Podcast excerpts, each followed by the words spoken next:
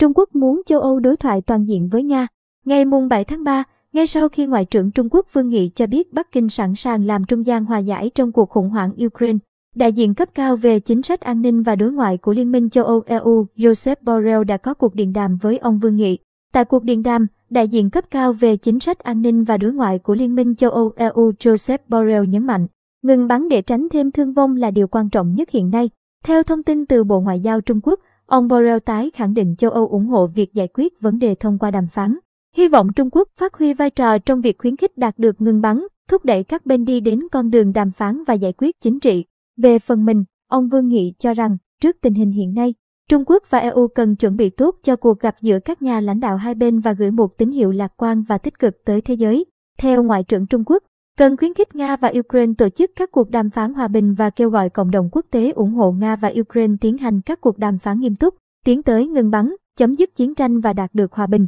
Ông Vương Nghị cho biết, Trung Quốc sẵn sàng tiếp tục đóng vai trò mang tính xây dựng trong việc làm giảm leo thang tình hình trong khả năng có thể, đồng thời mong muốn châu Âu đối thoại toàn diện và nghiêm túc với phía Nga về các vấn đề an ninh châu Âu trong tương lai, nhằm hình thành một khuôn khổ an ninh châu Âu cân bằng, hiệu quả và bền vững dựa trên nguyên tắc an ninh không thể chia cắt. Theo phía Trung Quốc, cuộc điện đàm giữa ông Vương Nghị và ông Joseph Borrell được thực hiện theo yêu cầu của phía EU. Trước đó, chiều cùng ngày, trong cuộc họp báo về chính sách ngoại giao Trung Quốc tổ chức bên lề kỳ họp Quốc hội thường niên, ông Vương Nghị cho biết, Trung Quốc sẵn sàng làm trung gian hòa giải trong cuộc khủng hoảng Ukraine khi cần thiết. Sau khi ông Borrell cho rằng không phải Mỹ hay châu Âu mà Trung Quốc mới là bên trung gian cho xung đột quân sự giữa Nga và Ukraine. Được biết, Hội nghị thượng đỉnh giữa Trung Quốc và EU sẽ diễn ra vào ngày mùng 1 tháng 4 tới trong bối cảnh quan hệ hai bên tiếp tục gặp nhiều sóng gió và EU gia tăng sức ép, buộc Trung Quốc đưa ra quan điểm rõ ràng hơn về cuộc chiến Nga-Ukraine.